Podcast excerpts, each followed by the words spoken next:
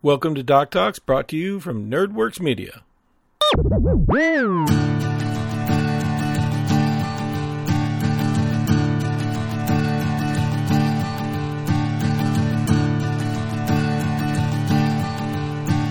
Hi, welcome back to Doc Talks, where I Doc Talk, and you can't hear me, so let me fix that.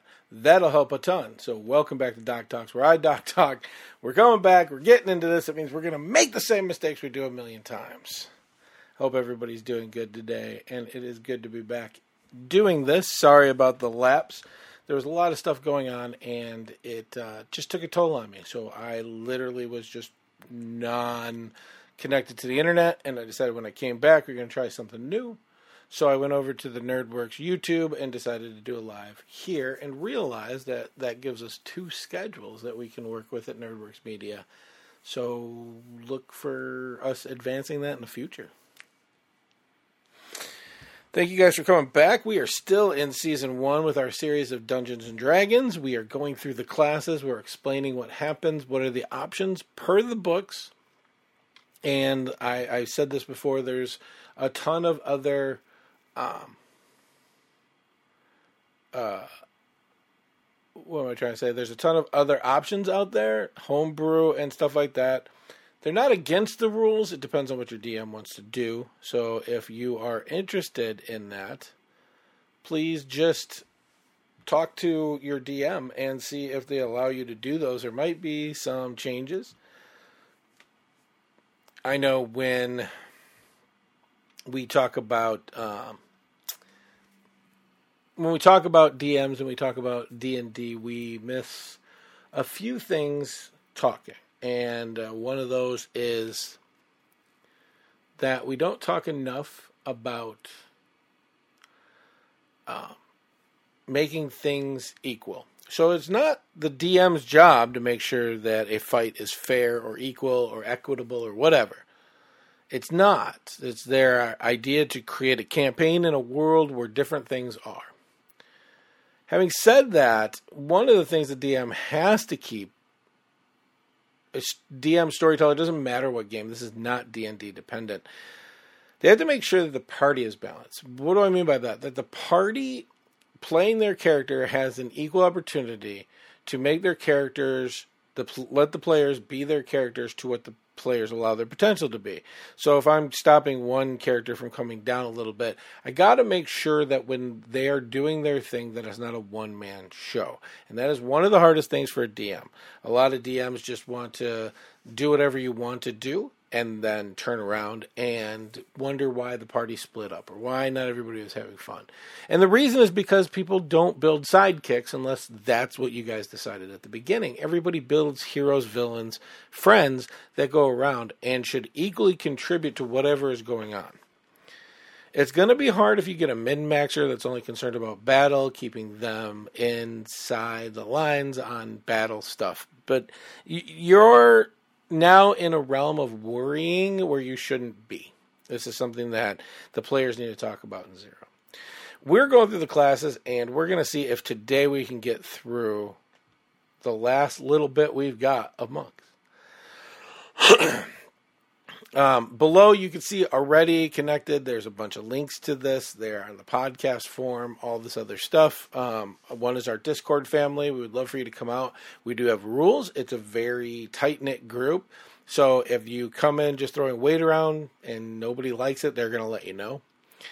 Um, but another things that are on here are like there's basic rules of D and D. You do not need to spend a dime to try playing Dungeons and Dragons. If you're trying to play Dungeons and Dragons at its peak with all the related released materials, of course you can dig around on the internet. If you're one of those people that you understand that the reason it continues to go is because it makes money, well then that's what you're gonna have to get into. Now I know that a couple of the the resolution rates on this are not going to be the same. It's because going from YouTube to, to from Twitch to YouTube, uh, there's a little changes, so don't worry about that. We are jumping back into monks. Hiya! And we are going to jump into um, open hand. But the first thing that we always do is talk about two things. One is traditionally, what are monks? Historically, monks are those that somehow stop themselves, control themselves from uh, outside sources, usually historically a monk was hermit. There wasn't a lot of monasteries, though there were monasteries for people that re- reached some kind of religious or spiritual enigma, and they wanted to explore that introvertedly, um, and, and and test their theories or find the truth that they were seeking. A lot of them were not martial arts, but when we talk about how we stereotype when we talk about movies. And remember, for me, that's how I look at this. We're either writing a book together or creating a movie together using characters and a narrator. And it can be funny, it can be humor, it can be drama, it can be anything. Monks are going to be those monks, the monks that studied at a monastery and they studied self defense to express their outward expression. There's a couple historical things in here, there's a couple of fantasy things in here. I'm going to tell you not to get caught up on trying to find something to be agitated about because you will. It was a game designed. It's not supposed to be exactly right, and most things can be changed if you talk to your DM.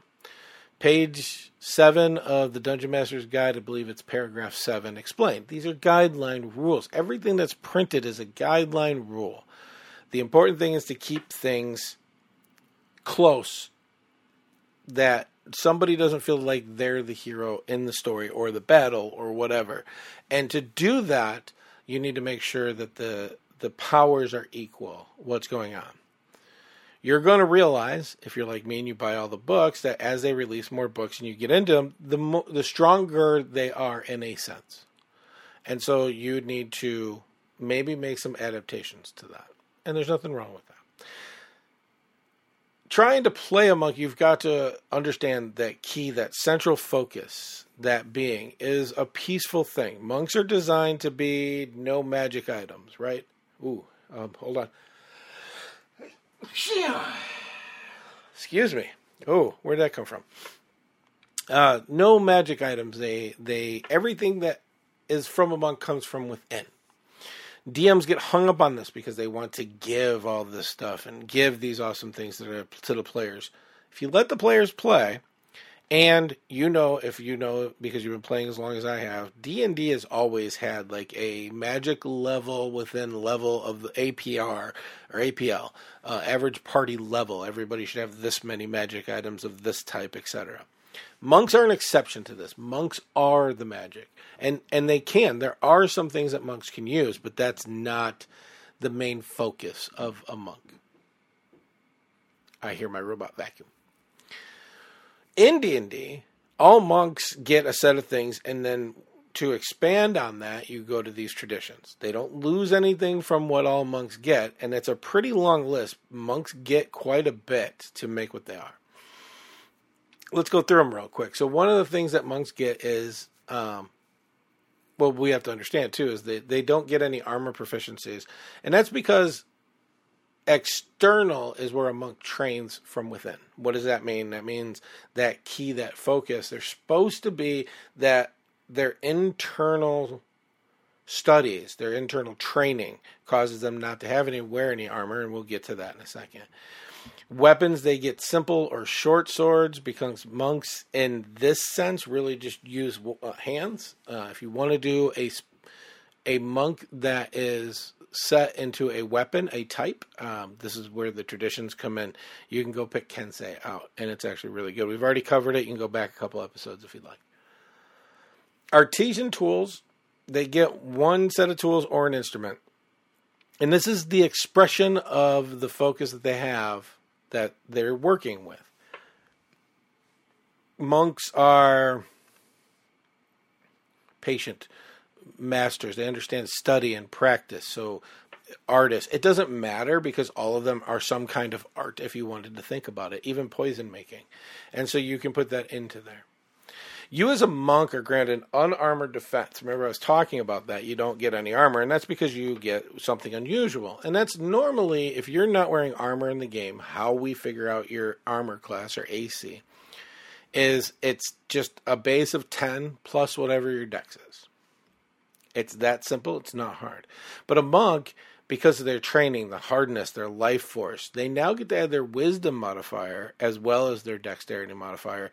Both of these are usually really high for a monk, plus that 10, which gives them an armor class without armor. And to be honest with you, it's just a reflection. They don't need anything. Um, I I have had people at my table that wanted to play monks but wanted to get all this stuff. They were worried about money and all this other thing. And so I had to sit down and be like, what is it you're trying to get? What are you trying to show with what you're doing with this? What kind of monk are you playing? And it's fine. I was just trying to understand it so that I can make the game better we cannot hope that our DMs understand what we want, and we as DMs cannot hope that our players understand what we are trying to get across either. These are conversations, we need to be adult enough to have them.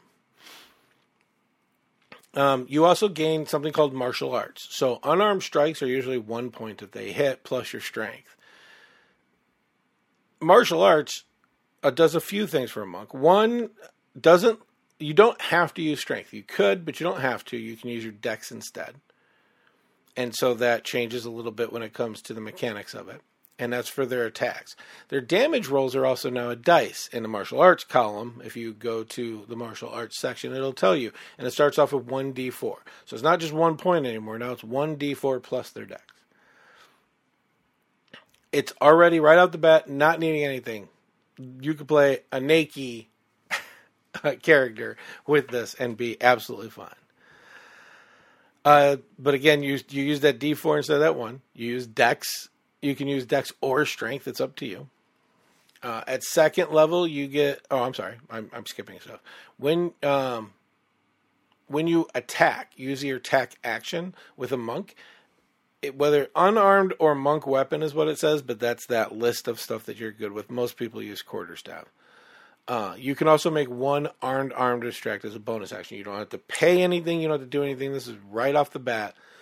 Hit with one, punch with another. That's the end of your turn. It is taking up your bonus action, so you don't have any more bonus actions, but you start off with that.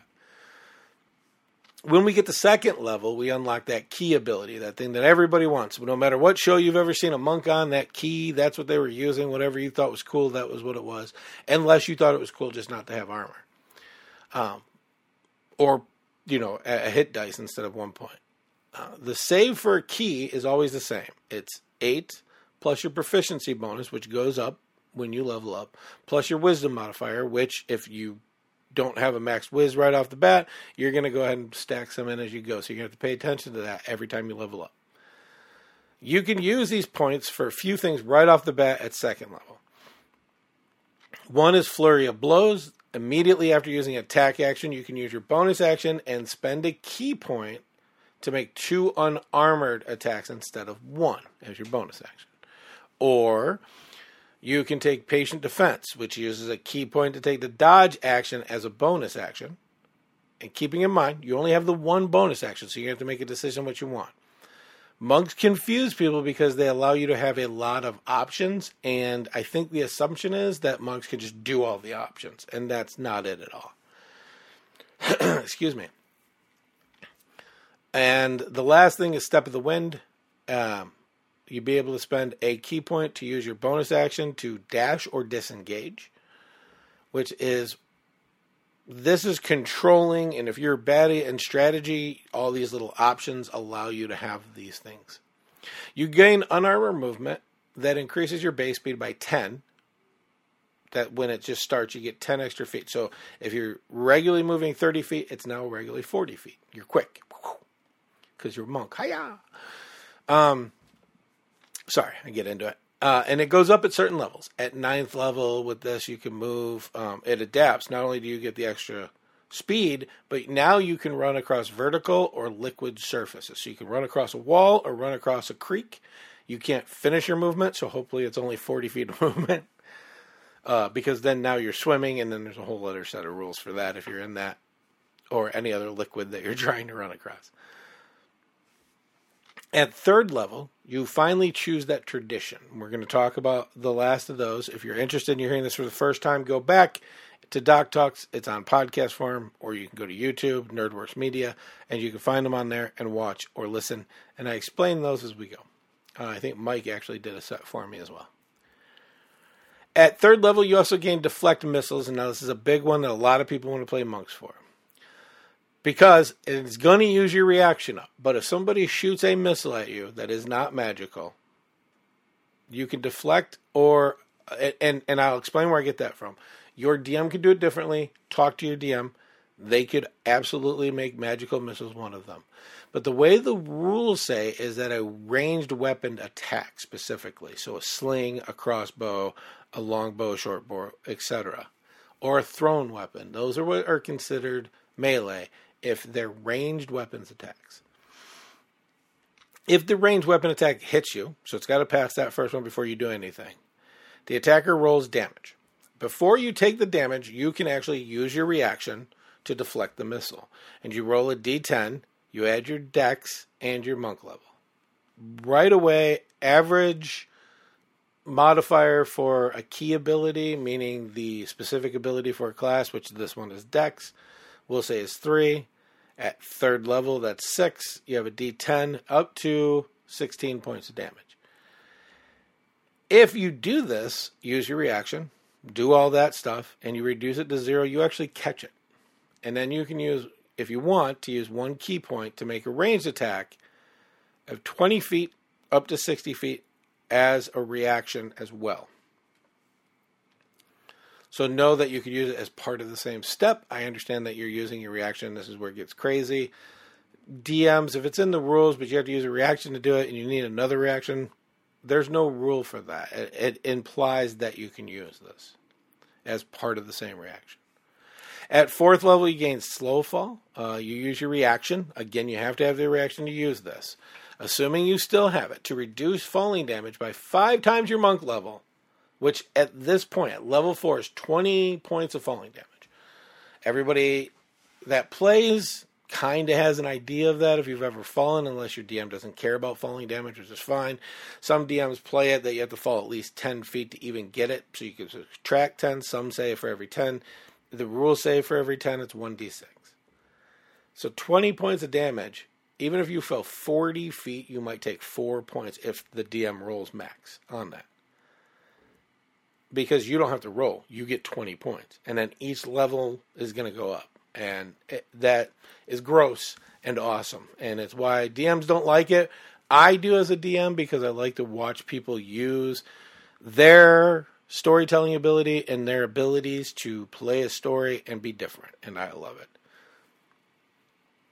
Um, fifth level, you get quicker and you gain a second attack. So if you take the attack action, on your turn, you get another second attack for free. This isn't going into your bonus action.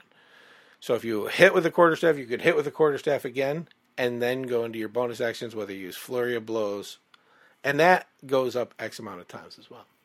You gain a key ability that everybody loves at fifth level as well. That's stunning strike.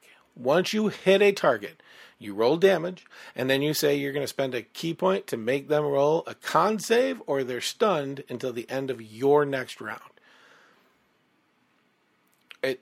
Allows you to have this ability to stop somebody they can't attack, but then everybody else is getting uh, advantage attacks on them. It, it makes things wild. I know DMs don't like this. I love it. I love it a lot. Sometimes I adjust cons because I want it to be one of those. Like I want the roll when it fails to fail, but I also want them to have a good chance of success. You got to weigh that out when it comes to these. These are battle games, so. Um, at sixth level, your inner study, you don't have to spend ki points, but ki is kind of the focus, that internal energy that makes you you, allows your attacks to be magical for overcoming resistances and immunities to magical attacks. So some monsters out there say that they're if the attack's not magical, it's immune or resistant to. You overcome that with this ability. Again, you don't need a magic item, you don't need a magic weapon, you just get it. Um, that's at sixth level, and it's just given to you. It just happens. At seventh level, you gain something called stillness of mind. You can use your action to add an effect that is causing you to be charmed or frightened. Just using your action. And I understand that sometimes you don't want to, or you want to get that other hidden, but it's nice just to go, hmm, I just don't want to be charmed anymore. I'm not. The downfall of this is if you're trying to weigh it, remember that most rolls to get out of charmed or frightened effects happen at the end of your turn. So after everything else is done, you roll to see what happens. So you're gonna have to make the decision before you roll. It's not one of those roll see and then do it because you can't do that. Um, you could talk to me about getting around it if your DM's cool. Uh, you also gain evasion, which allows you to on dex save attacks on you. Normally, dex saves fall into a category of you take all the damage or you take half the damage if you succeed. Evasion allows you to take half the damage if you fail and no damage if you succeed because of your quickness and your nimbleness. It's like a rogue's evasion as well. At 10th level, you get the purity of body. You become immune to disease and poisons. It's just a gimme. You no longer can be diseased or poisoned. Talk to your DMs about how that plays into poison damage because the rules say one thing, but again, remember the rules are guidelines. That's a real thing. There is no such thing as playing it by the rules. In fact, I've learned that nobody really plays games by the rules. I'm learning rules that I was taught differently in games that I played for a long time, including Monopoly. So just accept it, talk to your DM, understand that the, the table is the table, and that's how it is. At 13th level, you gain a lot of my players' favorite things, which is Tongue of the Sun and the Moon. Basically, using your ki, not spending it, just having it, your studies, allow you to touch others' inner strength or their ki. and you can understand spoken language from them. They can understand language from you, as long as everybody speaks a language. You can't do this to something that doesn't have a language assigned. And I know that we want to have the the philosophical arguments about things, but like if you're looking at like the stats of a demon dog, they don't they understand a language, but they don't speak a language, so you can't just automatically speak to them. At 15th level, you gain timeless body. Your ki sustains you. What does this do for combat? For those of you that are looking at combat, nothing. Absolutely nothing. It doesn't do a darn thing. There's nothing it's going to help you with. But what this does is basically, and I'll narrow it down because the wording is a little bit. You still get old, but you don't get frail from getting old. You will still die of old age. Your character, not you. Well, we will too, but our characters will still die of old age eventually. But we don't become frail playing these characters. These characters don't get the frailty frailty is that a word no they don't become frail they don't have the heart problems the bone problems the hip problems those things don't don't get them and so they're down the line if they make a cameo back in a campaign and they're 80 years old they're still feisty and they're still monks at 18th level if you make it this far rare that you see 15 super rare if you see 18 um, you can become invisible and become resistant to all damage except for force. And for a little bit more ki, you can project yourself astrally. It's kind of a neat thing if you get that far. These are little addeds that you get. And then at 20th level, Perfect Soul allows you to add four ki to your roll or to your um, four ki to your pool if you have no ki when you roll initiative. If you have no ki points left, you have to roll initiative, you get four. This is what all monks get. We haven't even got into the little specific stuff. That's why I think monks are so cool and they have a lot going on. So, where are we at? Well, let's jump into the tradition of dun dun dun open hand. That's right, right out of the player's handbook. It's funny how we rarely get to these sometimes because they're usually at the end alphabetically. This monk, the monk of open hand, is about controlling the battlefield, whether it's a single target or multiple targets that they singly do. There's not a lot of AoE control, but there's single target control with open hand.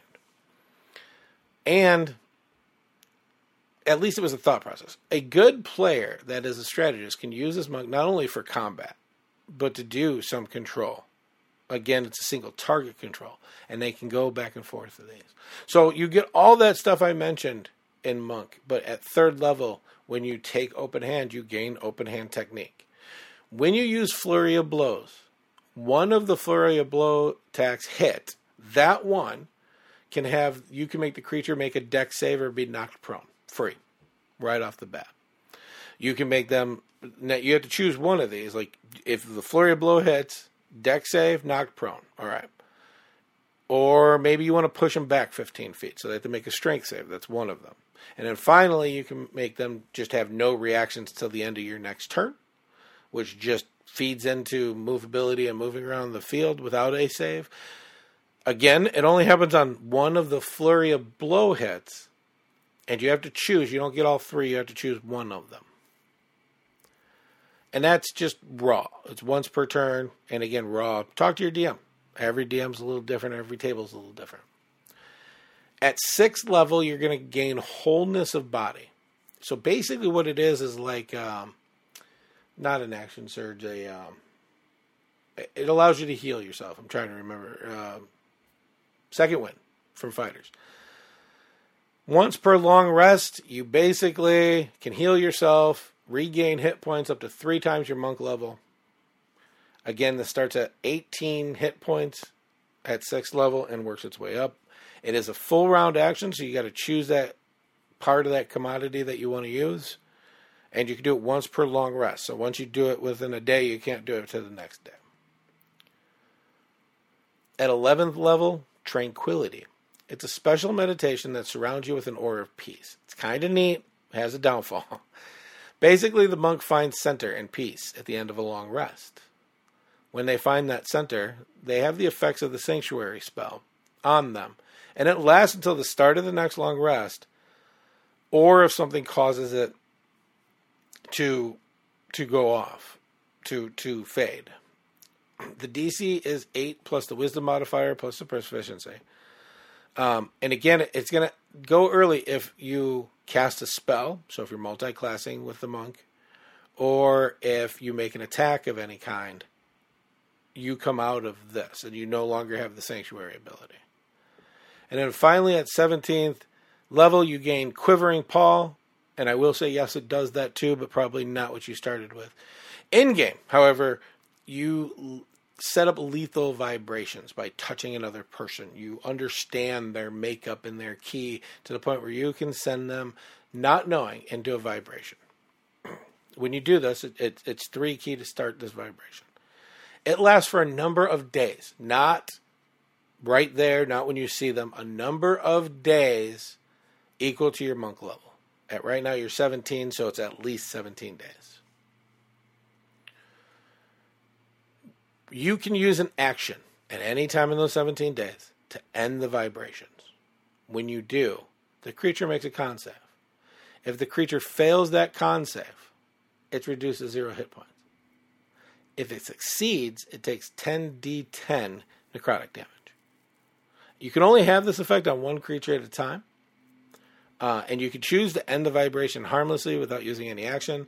The only thing is the creature has to be on the same plane as existence. Uh, has to be on the same plane of existence as you are. That's it. That's the only thing. It has to be somewhere in the same plane. Again, that's you know the super 17th level. If you get there, cool, great. If not, it is what it is. He's got the whole world in his well, one person's life in his hand. Okay. Shadow monks. Muhaha, let's go into shadow monks. I love shadow monks. You want to be a sneaky sneak? You want more stealth and subterfuge when it comes to your monks? That's fine. You want to be one with the shadows, like Rendith Goverbean from the Bros and Dragons podcast. May he rest in peace. This is the one you want. All that other monk stuff we talked about at the very beginning.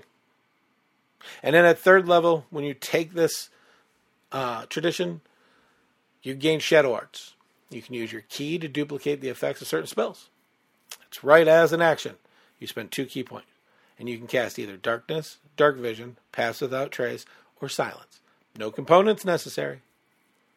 Also, you get the minor illusion cantrip if you didn't have it already. Why? Because Summerfuge. Because you learn when you think about it, those ones would help you with sneaky subterfuge, causing darkness, giving yourself dark vision or somebody else. I don't know if you can give somebody else, but pass without a trace or silence. These allow you the ability to be sneaky, sneaky outside of a battle, in a battle too, but outside of a battle as well. Not everything is about being in combat, y'all. At sixth level, when you take shadow, you gain the ability to step from one shadow to another. It requires dim light or darkness. You have to be in one of those two. But you use your bonus action, again using commodity, to teleport yourself 60 feet to an unoccupied space that you can see that is also in dim light or in darkness. When you step out, your first melee attack has advantage as long as it's done before the end of your turn. So if you use your bonus action to shift from one shadow to another, come out, hit a move up to and hit strike a opponent, it's you get advantage as long as you haven't ended this turn. 11th level Cloak of Shadow. You are one with Shadow, and Shadow is with you. Sorry, that's a different movie. And totally a different thing. When in dim or when in dim light or darkness, you can use your action to become invisible at 11th level. This is crazy. You are invisible until you attack, cast a spell, or go into bright light. It is one of the things you have to stay in shadow for this. Or bright light comes on to you. Kind of a neat little thing, especially at 11th level. Just a little free invisibility there. Uh, finally, at 11, at 17th level, you become what they call opportunist. You exploit momentary distractions.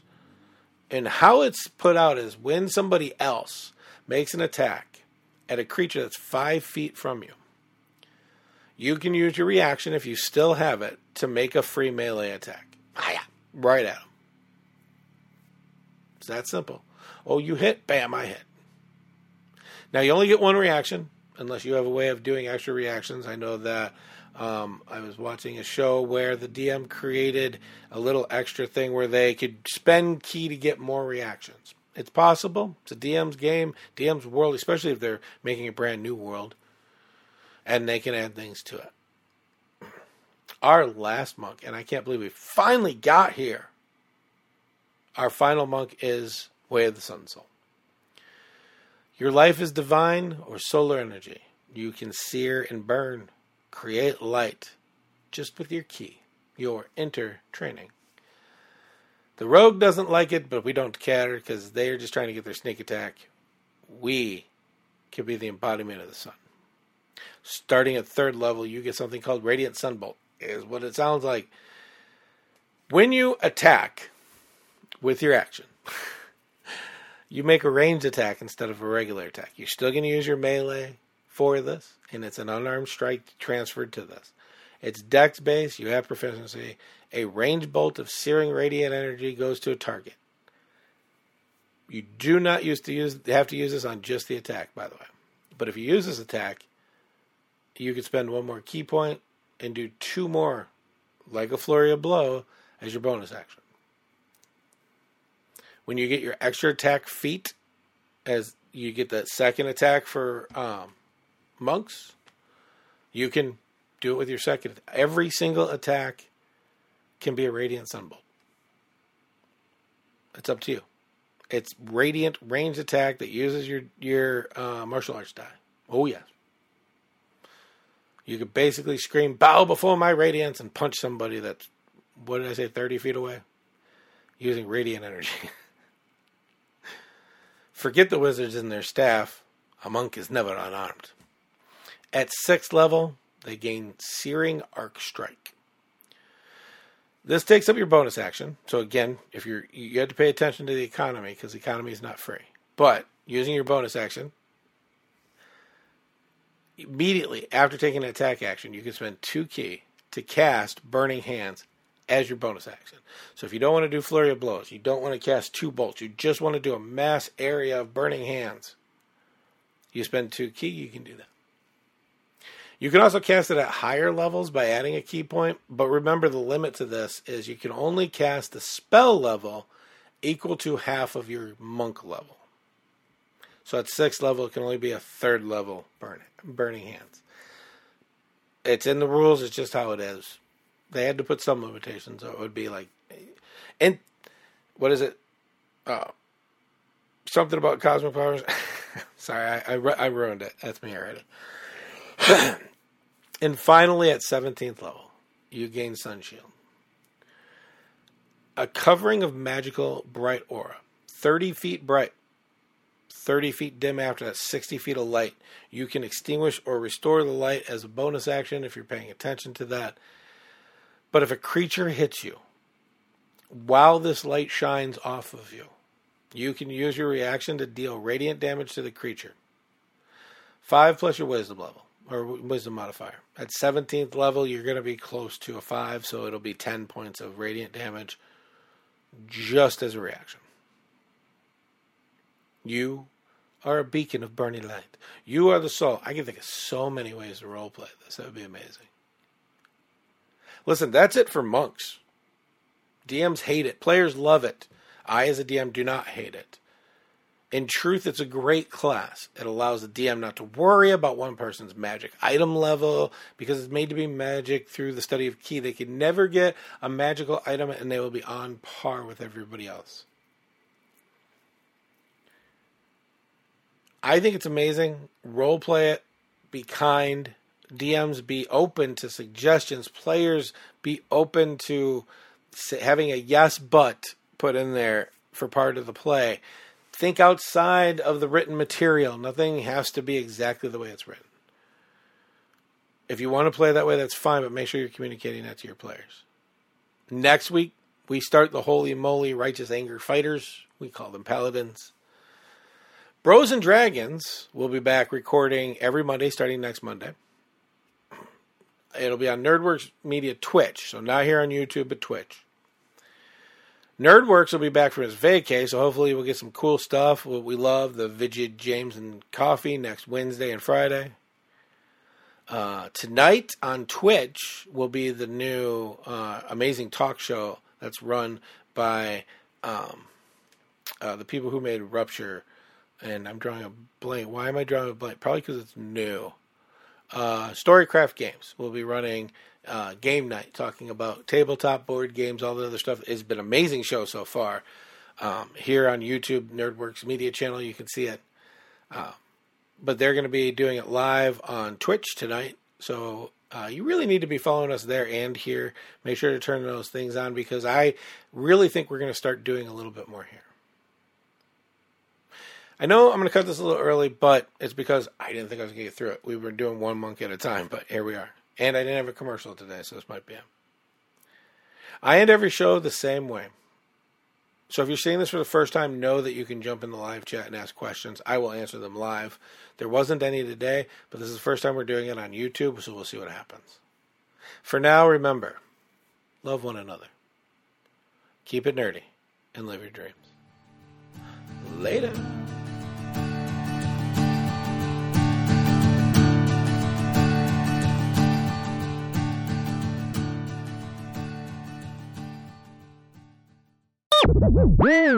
This has been a Nerdworks production.